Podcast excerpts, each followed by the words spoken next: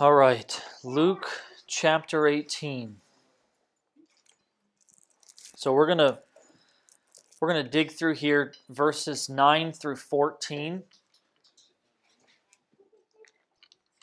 Um Last week we we dealt with some difficult difficult ground. Aaron dealt with the parable of the dishonest manager, and he really talked about how that is the most difficult parable in the Bible. And certainly I agree with him about that. Uh, even after hearing him preach about it and trying to dig into it, uh, he would tell you even himself that there's some areas in that that are just still very difficult to work through. Very difficult parable. But this week's going to be different. I, and I guess it, it, it, may be better to say that you preach the hardest parable versus saying you preach the easiest parable. But um, I'm, I'm swinging the pendulum all the way to the other side, and I'm going to probably what could be considered the easiest parable in all of the Bible. In fact, it, it pretty much does not even need explanation. It pretty much just speaks for itself. There's not much that's confusing here. There's not much for us to get caught in the weeds with. But I'm really coming here intentionally because, number one, we're dealing with parables, and this is a parable Jesus spoke, so it at minimum has to be on the table as an option. But um, I want to bring us to reconsider the glories of the gospel. Not, not to reconsider in terms of, you know, rewrite or reevaluate the gospel in its truth, but rather reconsider in, in the sense of seeing it afresh, seeing the aspects of the gospel, holding it up and seeing it in the light and everything that it is, all of its beauty. Um, this, this parable really does have something glorious to tell us if, if we would see it, if we would look beyond the simplicity of it. And I'm going to tell you something, brother, and I've had um, this parable has been helpful to me this week. Um, obviously, all of you now know if you didn't know before, but Kelsey had surgery a couple days ago. But that's been a very small part of what has gone on this week in my life some very difficult things that we have had to deal with. Some of you know them, some of you don't know any of them, but it's been a it's been a very difficult week, brethren. A very difficult week, um, such to where I have had difficulty thinking about whether or not I was going to stand up here to preach. It, it, it's just been very burdensome upon my heart, and I know that that all of you in here look to myself and Aaron and Manny to some degree um, for strength, for fortitude, for not wavering. And we want to be that. But, brethren, there are times when it is hard for us too. There are times when our hearts are weak. There are times when, when we have not much left in us. There's times when our, our hearts are wavering. And, um, brethren, the truth of, of the gospel here has been a reading the Bible about the balm of Gilead. And this has this has been the only thing that I have had to Uh, the only thing of recourse for me to come back to this basic truth of the gospel of Christ's forgiveness for sinners and in that us having hope that even in even in difficult seasons and in, in periods of hardship, we can still find joy in those things. And these words of, of our Lord have been helpful to me this week. It's not in this passage, but he says, Learn from me, for I am gentle and lowly in heart, and you will find rest for your souls. For my yoke is easy and my burden is light. Brethren, those words have been have been my sanity this week to come to Jesus. He's gentle and lowly of heart. That's where we will find rest for our souls. There's no other place for rest, brethren. You're not going to have it anywhere else. And uh, coming back to the beauty of the gospel this week has been my help. And I want you to see that. This is, this is really not, it is mainly for us a word concerning salvation, but it is not just that. And I want you to see that. There's a reality here for us that if we would come humbly before the Lord, there's much more than just salvation at stake. Much more glorious things in store for us. So let's uh, let's just read this passage first, and then we will begin to break it down into some sections. Verse 9. He also told this parable to some who trusted in themselves that they were righteous and treated others with contempt. Two men went up to the temple to pray one a Pharisee, and the other a tax collector. The Pharisee, standing by himself, prayed thus God, I thank you that I'm not like other men, extortioners, unjust, adulterers, or even like this tax collector. I fast twice a week. And I give tithes of all that I get. But the tax collector, standing far off, would not even lift his eyes to heaven, but beat his breast, saying, God, be merciful to me, a sinner. I tell you, this man went down to his house justified rather than the other. For everyone who humbles himself, or everyone who exalts himself, will be humbled. The one who humbles himself will be exalted. So I want to deal with this in two parts. Um, as I said before, I'm on a mission here to bring us face to face with the tax collector and the beauties of the gospel. Um, so we are going to briefly deal with some things concerning the Pharisee and then we're going to spend the rest of the time drawing out some principles in regards to the tax collector and his part in the story. But I want to do this using somewhat of a paradigm from the Bible. So we read James chapter 4 earlier. You get the same quotation in 1 Peter chapter 5. It says that God opposes the proud, but gives grace to the humble.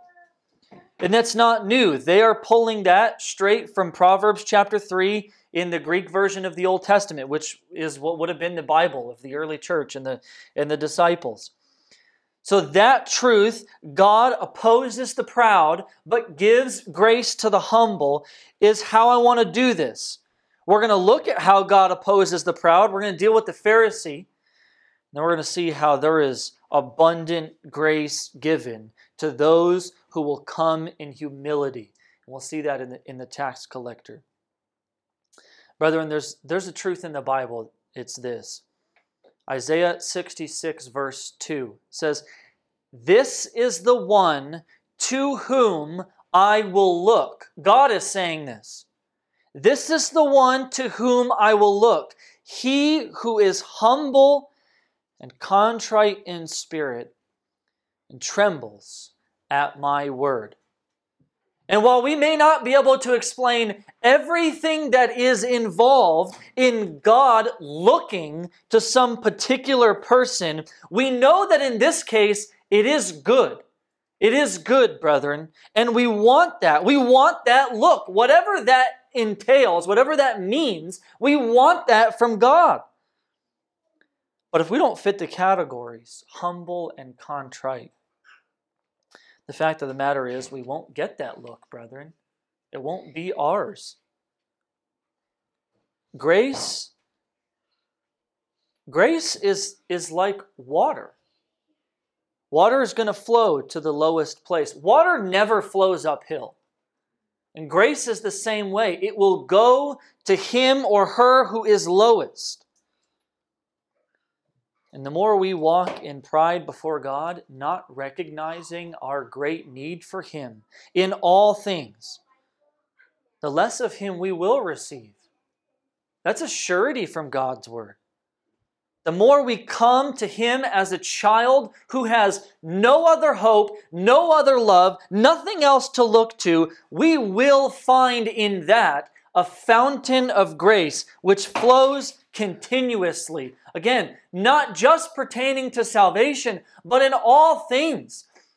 When we, when we come to God, in salvation. We, we come and we receive grace, uh, forgiveness, pardon for our sins, but it doesn't stop there. That's not all the grace we need from God. It's all of grace. Everything that we do from start to finish. And if we want more of that, brethren, we have to come this way. We have to come this way. Grace will flow like water, brethren, down the hill to the lowest place. So let's look at this briefly, starting with the Pharisee. I see two ways in which this Pharisee is prideful. God resists the proud. And, and, and in him being in two particular ways prideful, those are two ways in which we can also be prideful and thus hindering God's grace towards us. The first one is self righteousness. The second one is failing to give God all the glory that he is due. And certainly, the reality is the latter comes as a result of the former. Those who simply uh, are gonna are gonna live their lives in self righteousness will not give God glory for everything. So they're connected. But but let's look at this first this first issue here. Number one, the, the Pharisees' self righteousness.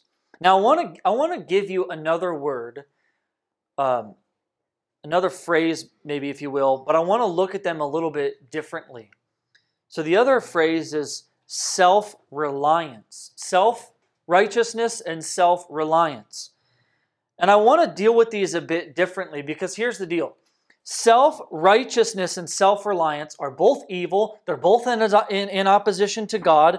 But they, they're not exactly the same, and they don't apply exactly to the same people.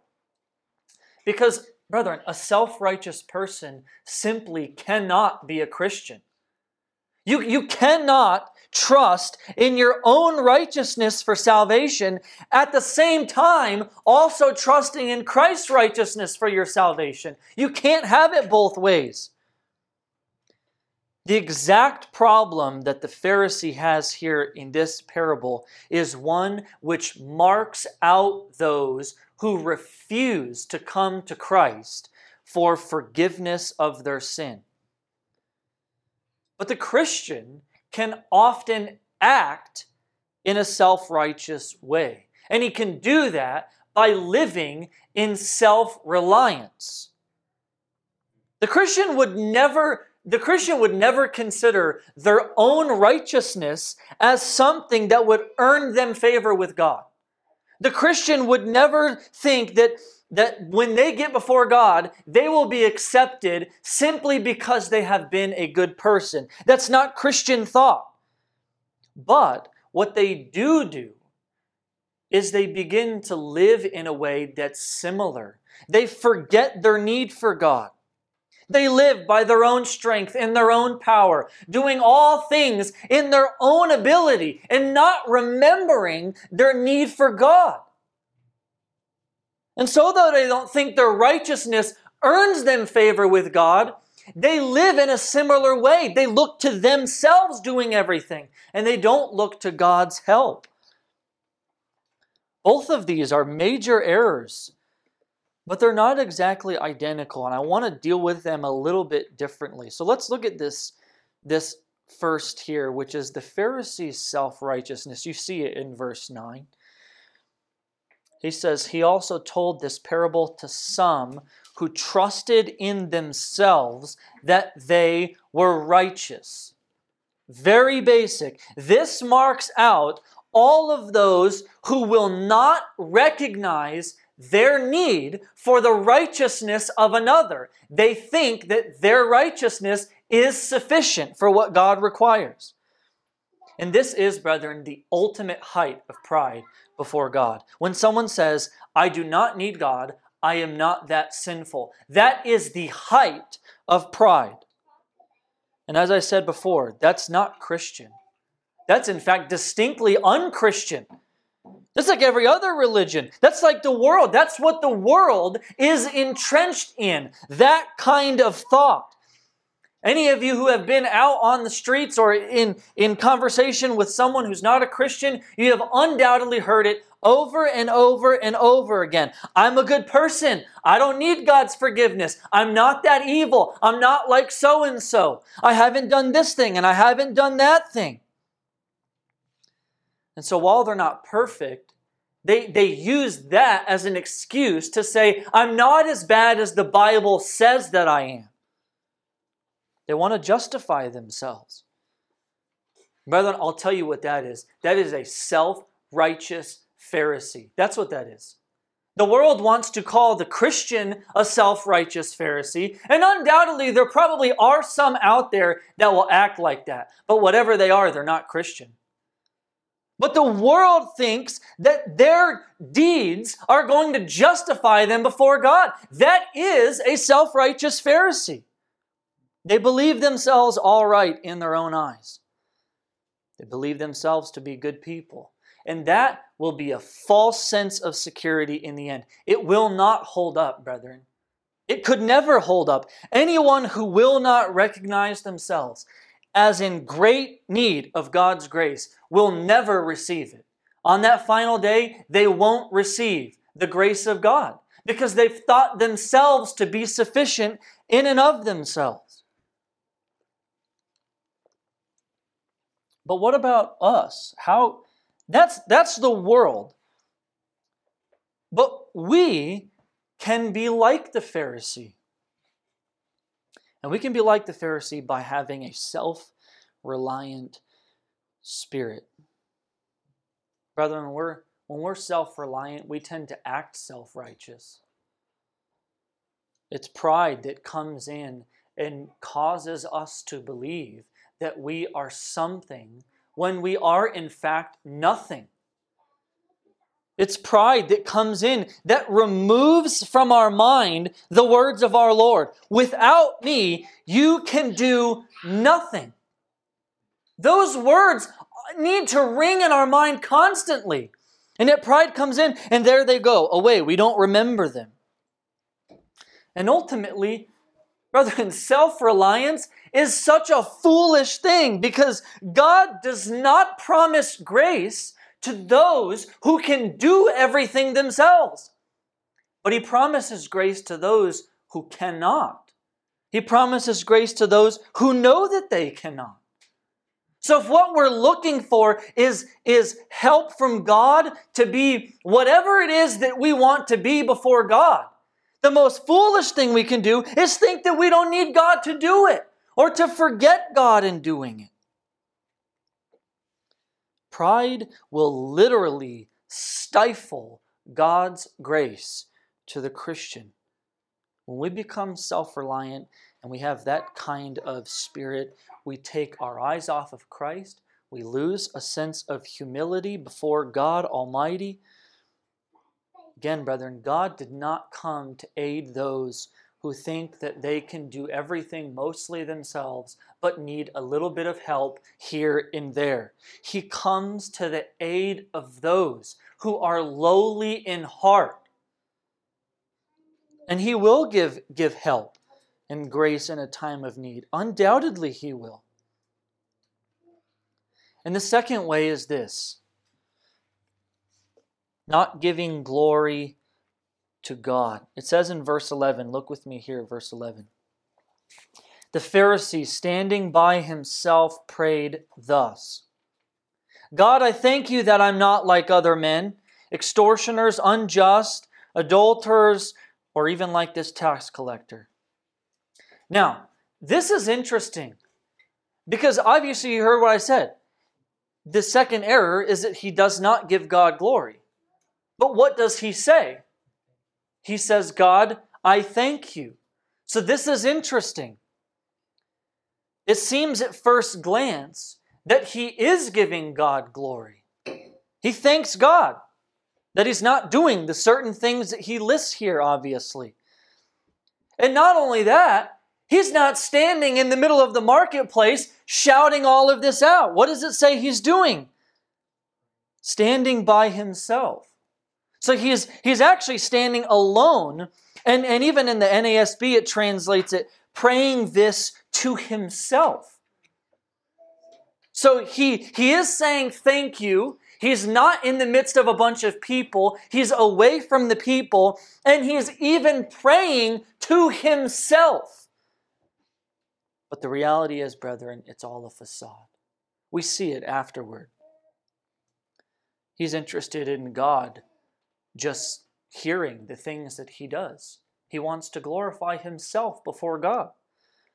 It's all fake. It's not real. It becomes apparent in the next verse that all he wants is God to see him as great in and of himself. It's a false show of humility. Brethren, that is the worst kind because it is so deceptive. It's so deceptive. And here's the fact of the matter folks, you can be all by yourself, you can be alone in your own room praying, and you could be a self righteous wretch. It's a, it's a fearful thing. We can say the words, Thank you, God, and yet internally be full of ingratitude towards God. We see it clearly with him. The Pharisee wants to tell God all of the things that he supposedly does for him. Verse 12, he says that I fast twice a week. I give tithes of all that I get. So, what, what the Pharisee doesn't get, and what we often forget, is the truth that Paul says in 1 Corinthians 15. By the grace of God, I am what I am. By the grace of God, I am what I am. And listen, I don't intend to use that verse as a means by allowing sin and, and a way of life that doesn't honor the Lord. I've seen people do that before, where they want to say, Oh, by the grace of God, I am what I am. I could be way worse. Well, obviously, in the section, if you read it, Paul says, By the grace of God, I am what I am. But the grace of God was not in vain towards me. So Paul is laboring. But, but he realizes it is that he is what he is, not because of his efforts, but because of the grace of God towards him. End of story. That's it. There's no other way to explain it for Paul. And the Pharisee, brethren, wants to boast in what he has done. And listen to me, this is the same trap for us. Don't think for a moment that this isn't the trap for you and me. It is. The Pharisee wants to boast. And, and this doesn't need to be a blatant boast. Very rarely will Christians blatantly boast to one another. But look at him, right? He's, he's far away, he's praying to himself. It's not as blatant as we might think. In fact, his boast isn't even to other people. His boast is only to God in this situation. But Christians often go further than the Pharisee, and they want to boast in front of other Christians. But, brethren, it doesn't even end there. It gets much uglier than that for us. We, we not only want to boast, but we, we do it in the most sinful way, where we want to boast without letting others think that we're trying to boast. We want to find a way to look good without looking like we're trying to look good in front of other people. Brethren, that is such levels of wickedness it is not a recognition of us knowing that it is by the grace of God that we are what we are. And that what we're not, but if there's something that we ought to be before God that we are not, it is pride that wants to hide that and put a front up in front of other people. And that is a that is going to cut off God's grace to us. It will be a dam that stops it when we walk in this kind of pride. How easy it is, brethren, to desire the glory of men. That's what the disciples were enthralled with. Just, just a little bit before this in Luke chapter 9, they're debating who is the greatest.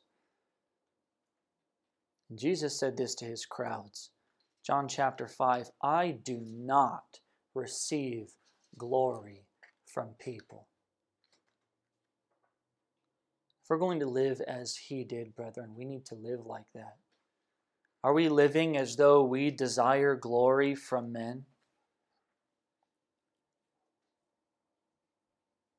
It's a hindrance to God's grace. We have got to live. Jesus told his disciples uh, another story. He says, There's a servant, and if the servant's out working in the field and then you call him inside, would you just tell him to relax and, and eat with you, or would you have him now serve you at the table? And Jesus' point is in the end, you ought to say, We are but unworthy servants. We have only done our duty. When, when we get before when we get before God in the end, brethren, are we going to be boasting about what we did? And are we looking for the glory of men? Or are we simply going to get before God in humility and say, I'm nothing. I was just an unworthy servant. I only did what I was supposed to do. I didn't even do more than I was supposed to do. I failed in doing just what I was supposed to do. Because we are but unworthy servants, brethren. And false shows of humility, like this Pharisee, and boasts about what we have done or what we will do, will not bring God glory. These are, these are serious warnings for us. If we desire, and we ought to desire this, if we desire to receive grace upon grace from the Lord, if we desire Him to help us, brethren, we have to be careful to guard ourselves against self reliance. That self reliant spirit that, that wants to pull our own selves up by our bootstraps, that wants to do it ourselves. We have to remember that we are nothing and we need everything from God. We need to remember to give God glory for everything. I know how hard it is at times when we pray for things and we just we just forget them. And then we we end up 6 months down the road and the thing's happening and we we can't we do not even remember that we prayed for that and that this thing that is now happening is a result of God answering our prayers. And you know what that does? That robs God. It is robbing God. God accomplished that through the prayers of his people, and we have robbed him by not giving him glory for what he has done. And brethren, we just live like that. We just walk like that. In everything that we do. How I mean, I remember I remember reading I'm trying to recall what it is now, and now I can't really remember, but um, reading about someone, and, and they would say that if anything was worth doing, it would be worth praying to God for. And, and I would I would I would add to that, if anything is worth doing, it's worth thanking God for. Because apart from Him, you would have we would have nothing. You, in Him we live and move and have our being, and then add on top of that literally everything that you have in your life, your job, or even your lack of job. You could be dead, brother, and you don't even have to be here. And everything that you have is what God has given you. We ought to thank Him. We ought to give Him glory for it. The moment we become like this Pharisee, walking in self reliance, is the moment that we hide ourselves from God and everything that He would have to offer to His people. But there is a great hope here. There's a great hope in this situation with this tax collector. We see the simplicity of the heart of this tax collector, and it is a glorious thing to me. gives me great hope. So let's just read this briefly 13 and 14. But the tax collector, standing far off, would not even lift up his eyes to heaven, but beat his breast, saying, God, be merciful to me, a sinner. I tell you, this man went down to his house justified rather than the other. For everyone who exalts himself will be humbled, but the one who humbles himself will be exalted. Now, listen, to understand what exactly is happening here, we really have to grasp a little bit about what a tax collector was.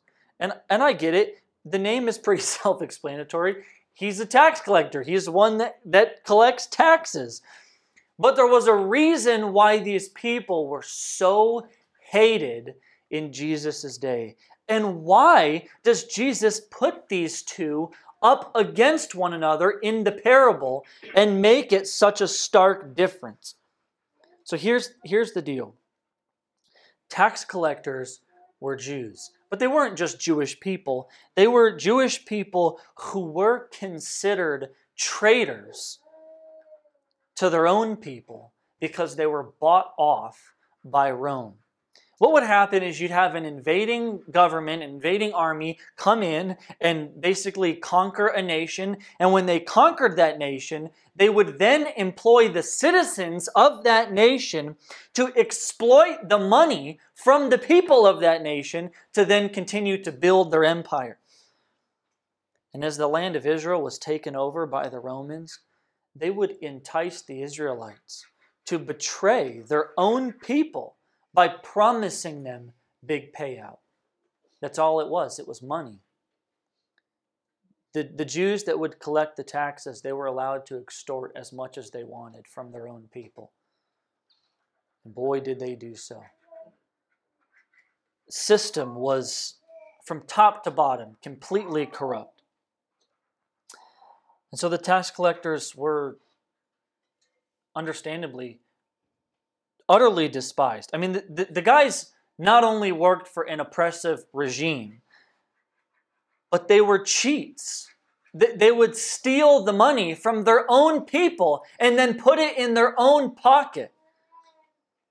And you could imagine this kind of thing in our own day. You could imagine that. I mean, it, it might be hard to, to get it now, but imagine for yourself this country becoming one where Christians are having difficulty and they're persecuted by the leaders of the by, by the rulers of the nation. And then they entice people who are professing Christians to be those who come and they find a church meeting like this and they come in and they barge in with guns and they take everybody's money.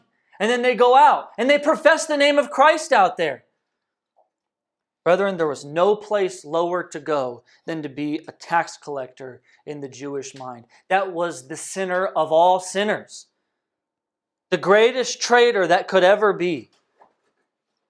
And so, with that backdrop, here's what we see we see a Pharisee. And listen, we th- what do you think when you hear Pharisee? Bad.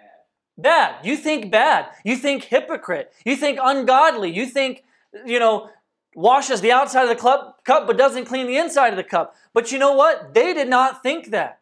The people in Jesus' day did not think of the Pharisees like that. We think of that because we get we read this and we read Jesus' rebukes of them.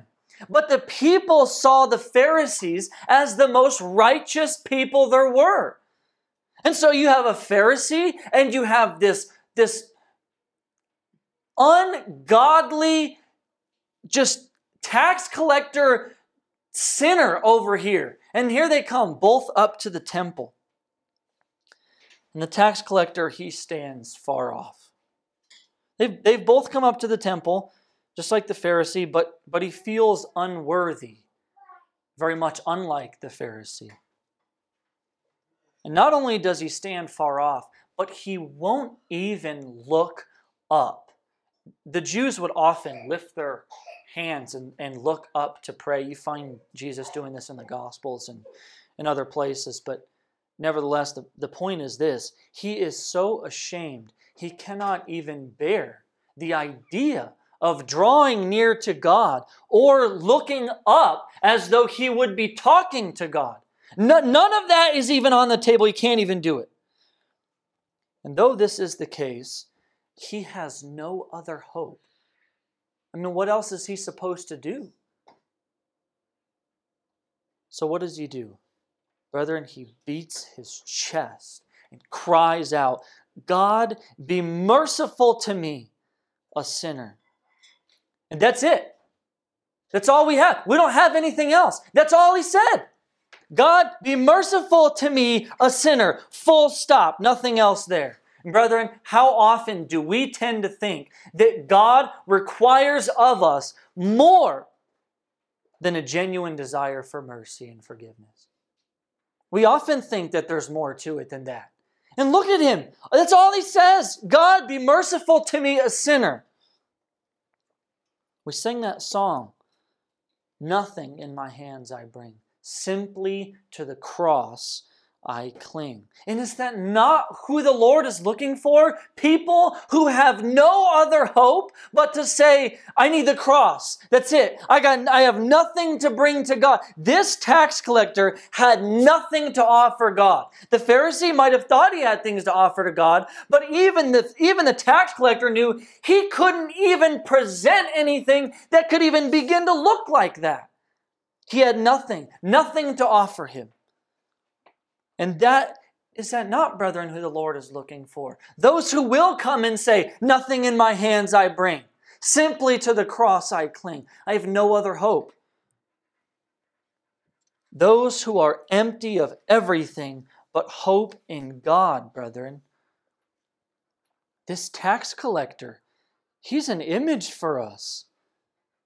Just that sentence be merciful to me, a sinner. And what does Jesus say happens? He goes home justified. How can that be?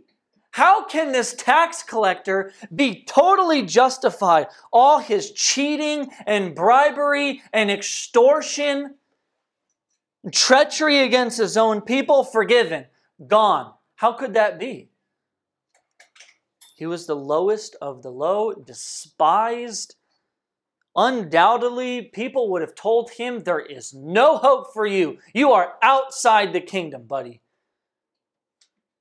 And yet he's the one who's declared justified. The Pharisee, the people saw this man as a righteous man. And Jesus says, Nuh the tax collector is the one that's declared righteous. I mean, these are some shocking things. This is obviously not the only time Jesus said things like this. Jesus would say things to the Pharisees like, the prostitutes and Gentiles and tax collectors come into the kingdom before you. This is powerful things. And there's a reason for that. There's a reason why. Just a, a little bit before this, we have that image. Some of you uh, who were there during prayer meeting, we, we read through it. But this woman comes to Jesus.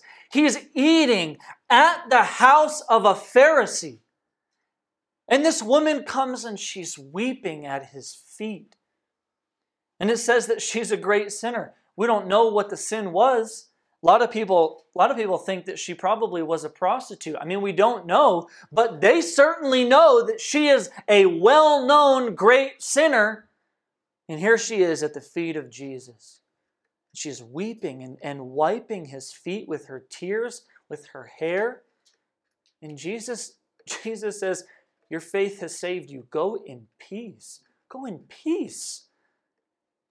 And if there was anything she was looking for, it was peace. And she didn't even say anything. I mean, at least the tax collector says, Be merciful to me, a sinner. She doesn't even say anything to Jesus. And he knows her heart, he knows what she desires. And she goes in peace. So, this, this tax collector is a great hope for us, brethren. A simple cry for mercy and grace. Brethren, God has taken the initiative to offer mercy to people who do not deserve it. Not a one of us deserves it. And Paul actually makes himself out to be a great example of this in the Bible. And maybe it's kind of hard to get the idea of the tax collector. How is it that this it, it just doesn't hold the weight for I get it. I, I read it and, and I know what it says, and it doesn't hold the weight for me that I think it should hold. But let me give you another angle here of the Apostle Paul, and maybe we can see this love displayed upon such a sinful person. Go to 1 Timothy chapter 1.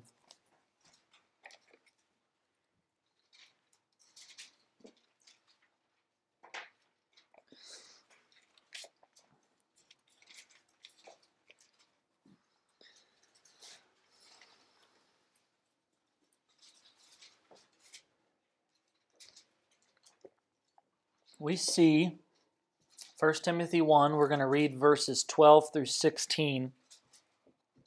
And this is an unbelievable outflow of grace. And, and the thing is, Paul uses himself as an example here. But the grace shown to Paul is shown in no greater measure to him than it is shown to any other person. Though we might think it is, it isn't. It is the same for any sinner given mercy and grace from God. Let's read this starting at verse 12. I thank him who has given me strength, Christ Jesus our Lord, because he judged me faithful, appointing me to his service, though formerly I was a blasphemer, persecutor, and insolent opponent. But I received mercy because I acted ignorantly in unbelief. And the grace of our Lord overflowed for me with the faith and love that are in Christ Jesus. This saying is trustworthy and deserving of full acceptance that Christ Jesus came into the world to save sinners, of whom I am the foremost. But I receive mercy for this reason that in me, as the foremost, Jesus Christ might display his perfect patience as an example to those who were to believe in him through eternal life. Now listen. Listen to again to what he says that he was. Formerly a blasphemer, persecutor, and insolent opponent. Now listen, the ESV pretty much every other translation is making Paul's claims somewhat palatable for us. Okay? They're, they're packing Paul's previous sins into these three neat, sort of clean offenses, words that we really don't even know what they mean to the degree that they, they ought to have meant to his original readers. And we don't see the ugliness of it. And I want, I want to read this to you. This is a mix of a couple different translations. Formerly, I would speak dreadfully evil things, insulting, and even cursing Jesus Christ. I was a shameful, an outrageous, and violent aggressor of the church and would torture, oppress, and treat with hostility those who were his people. Now, I don't know about you, but that seems to speak a little more to the situation than blasphemer, persecutor, and insolent opponent. There's a weight to this, brethren. We ought not make light. And I'm not even saying we do this to make light of it. I just don't even think we really get it. But we ought not make light of Paul's former sins because Paul wouldn't want us to make light of Paul's former sins. We ought not make light of his. We ought not make light of ours, brethren. Paul was speaking evil things against Jesus Christ, cursing Jesus Christ, killing those and hunting down those who professed faith in Jesus Christ. He would torture them, he would oppress them, treat them with hostility. Paul was an enemy of God. He was. In absolute rebellion, filled with rage and hatred toward Jesus Christ. And brethren, so were you, and so were I. It's no different for us. That mercy shown to him is the same mercy that was shown to you and I. But, brethren, what would you put there? What would you have put on your list? If Paul says, formerly I was these things, brethren, what were you formerly? Were you formerly an adulterer? Were you a liar? Was your mouth full of cursing and bitterness? Were you formerly full of anger and hatred and rage, uncontrollable? Were you formerly sexually immoral, a lust addict driven by impure passion? Were you formerly committing abominable deeds? Were you formerly a drunkard? Were you formerly a drug addict, a junkie whose life was bent on finding the next high to satisfy your idol of self pleasure? Or maybe you didn't live that kind of life. Maybe you showed yourself to be a hater of God by hearing His word and His promises and His compassion toward sinners your entire life and yet would not fully submit to Him. Maybe you were that kind of person. But, brethren, what would you have said about yourself? What were you formerly? Because it is, it is by looking at that in how God has taken you out of that, brethren, that you see the full display of the love of God. Paul was, Paul was certainly ashamed of what he had done, but was not ashamed to say, That's what I did. No longer what I am now. You see, Paul says that in, in 1 Corinthians 6. Such things were some of you. He has this list of these atrocious behaviors and sin. He says, Such were some of you, but you've been washed, you've been sanctified. Brethren, that's the display of God's love and mercy towards sinners.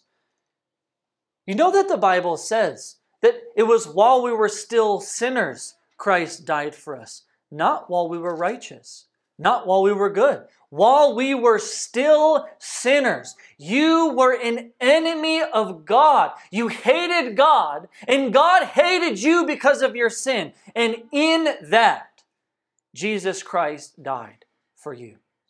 In that, the love of God, it, it comes in first. It has to act first. Listen to these these, these words again from Paul. They ring loudly, just like the tax collector. But I received mercy. He received mercy, brethren. Again, how can it be? Such abominable acts before God?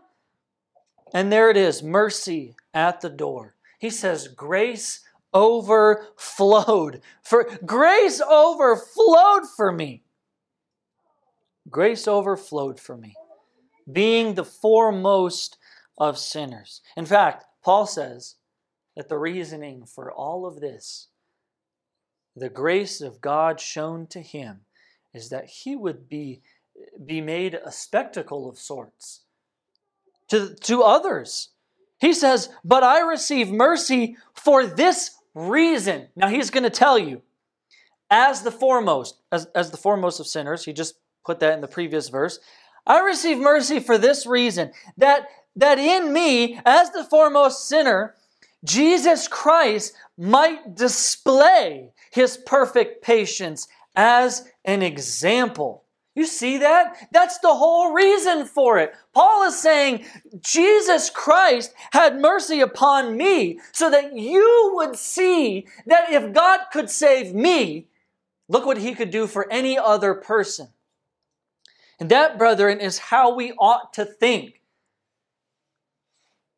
We tend to act like that Pharisee at times, thinking that people aren't as righteous as we think they ought to be.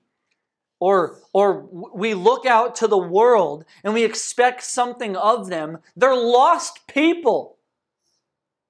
And we think, oh, I'm going to share the gospel with this person because they might be more willing to accept it. Or I'm going to, I'm going to do, I'm going to try to speak to this person because they're not as hostile and they're not as lost. Brethren, look at yourself, what God has taken you out of. And if God can save you, He can save anybody. God could save me, He could save anybody. But nevertheless, that mercy displayed for Paul, the mercy displayed for the tax collector, what great love that is, brethren, from God towards sinners. And, and what is required? Nothing more than what was required from the tax collector a humble cry for mercy. That's it. God, be merciful to me, a sinner. we can take hope in this truth, brethren. We can take hope. The example of this tax collector, the gospel in its most pure form, provides for us the greatest gift that we could ever have and, and something for us to find complete joy and satisfaction in when there is nothing else to take joy and satisfaction in. Think of those words from It Is Well. My sin, oh, the bliss of this glorious thought. My sin, not in part, but the whole, is nailed to the cross, and I bear it no more. Praise the Lord, praise the Lord, O my soul. Brethren, what a glorious thought that your sin has been put away. Not in part, not mostly, but all of it, every bit of it has been put away. And God welcomes you in as a daughter or as a son, and He, he marks you out as blameless. But, brethren, you're not blameless, but He sees you as blameless. You're like the tax collector, and I'm like the tax collector, worthy of nothing but to be despised.